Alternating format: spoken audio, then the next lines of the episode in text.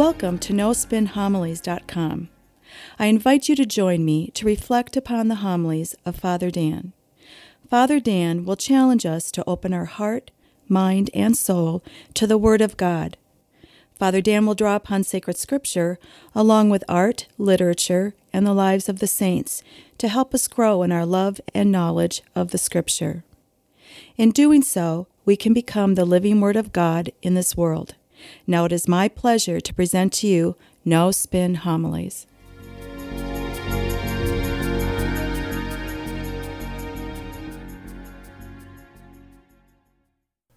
Today, our church around the world celebrates the great feast of the Epiphany. Now, this story of the Magi, we see everything we need to know about the spiritual life. In fact, you could say it's the blueprint to the spiritual life. If we follow all of the instructions of this story, essentially we'll always be in a right relationship with God. In fact, the early church fathers saw the journey of the Magi to Christ. It's our own spiritual journey as we seek Christ in our life. Notice how it begins. When Jesus was born in Bethlehem of Judea, in the days of King Herod, behold, Magi from the east arrived in Jerusalem for centuries, people have speculated who are these magi? Are they three kings? Are they three wise men? Are they three astrologers? Well, Matthew here gives us two clues. He tells us that they're from the east and they're stargazers.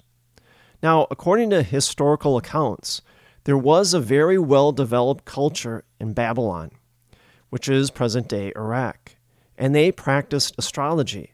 Not only did they study the stars, but they charted them.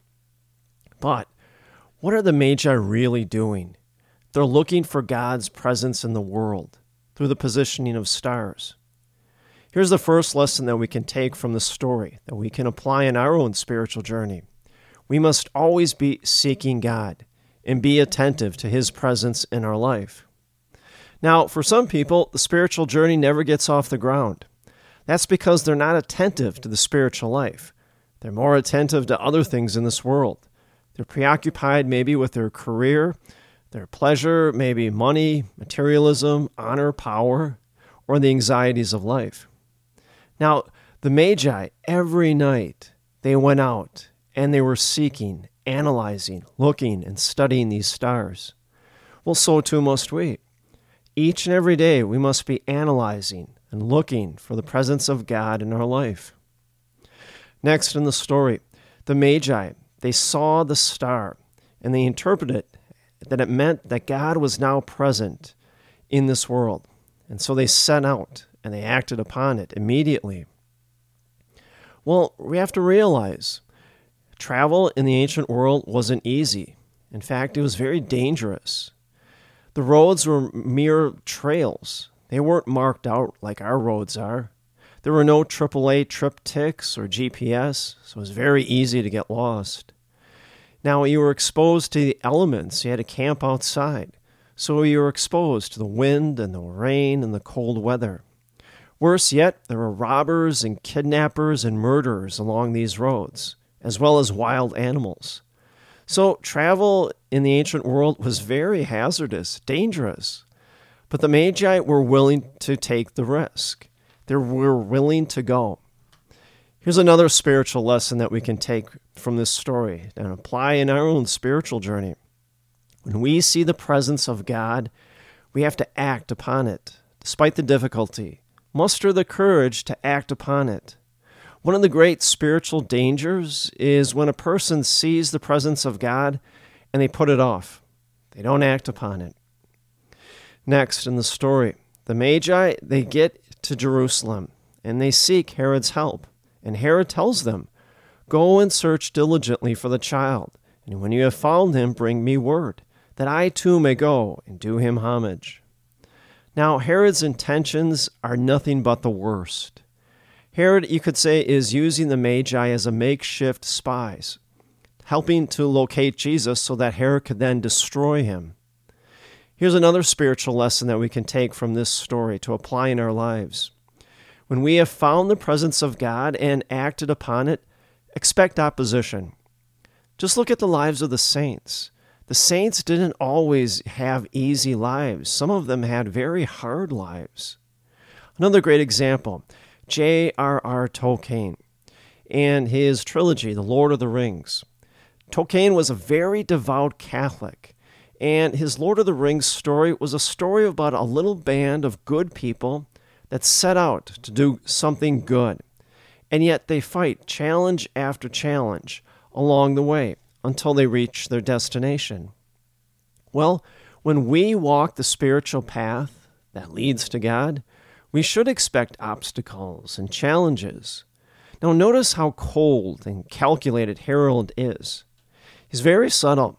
Herod clearly manipulates the Magi for his own gain. And so, too, we have to be on our guard in the spiritual life. Remember the story in which Jesus sent out the apostles for the first time on their mission to evangelize. Remember his words of wisdom, his advice he gave them before they went out. He said, Be as innocent as doves, but be as cunning as serpents. Well, if we're just innocent doves, we won't be able to see the tricks and the obstacles in our way. We'll get off course and lost in the spiritual journey. And that's not good. But we also have to be cunning. Cunning means our eyes are wide open. We see the tricks and the pitfalls and we avoid them so that we all always walk the path that leads to God. And so the Magi, they set out and they find Jesus and Mary. It says they opened their treasures and offered gold, frankincense, and myrrh. Now, these gifts clearly are prophetic. They tell us exactly who Jesus is and what his mission is, what he will do in this world. Gold symbolizes kingship in the ancient world. Only people of royalty wore gold jewelry or crowns, and so it symbolizes Jesus truly is our king. Frankincense is a very special incense that is only burned in the temple in Jerusalem by the high priest to worship God and therefore it symbolizes Jesus truly is God, the second person of the Holy Trinity. Myrrh was an ancient burial ointment that you used to anoint the body before burial. Well, that tells us how Jesus' mission will culminate on the cross. And so all three gifts tell us who Jesus really is. Jesus is the Son of God, He is our King, and He'll reign from the throne of the cross. And through his passion, death, and resurrection, the universe will see that Jesus is our sovereign King. But take it to a deeper level. These gifts that the Magi offer Jesus are the gifts of the very best that the Magi had to offer.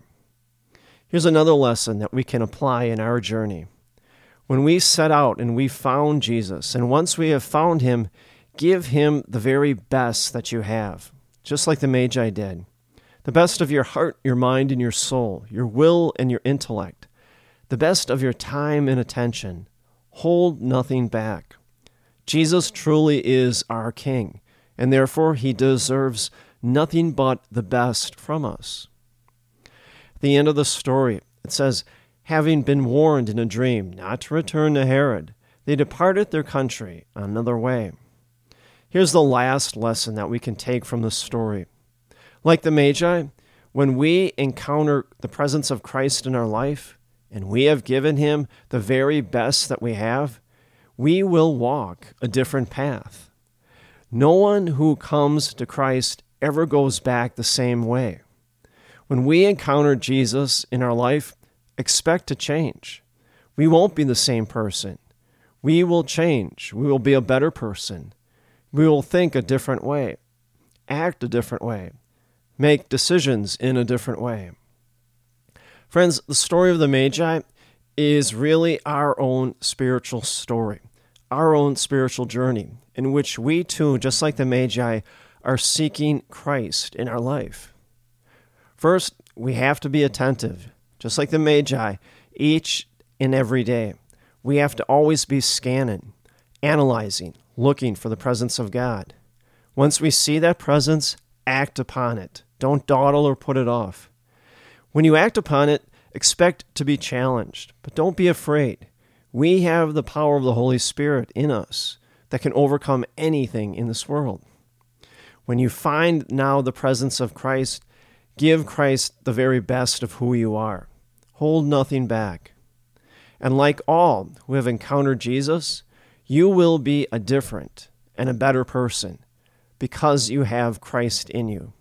And may the grace and the peace of Jesus Christ rest upon you always.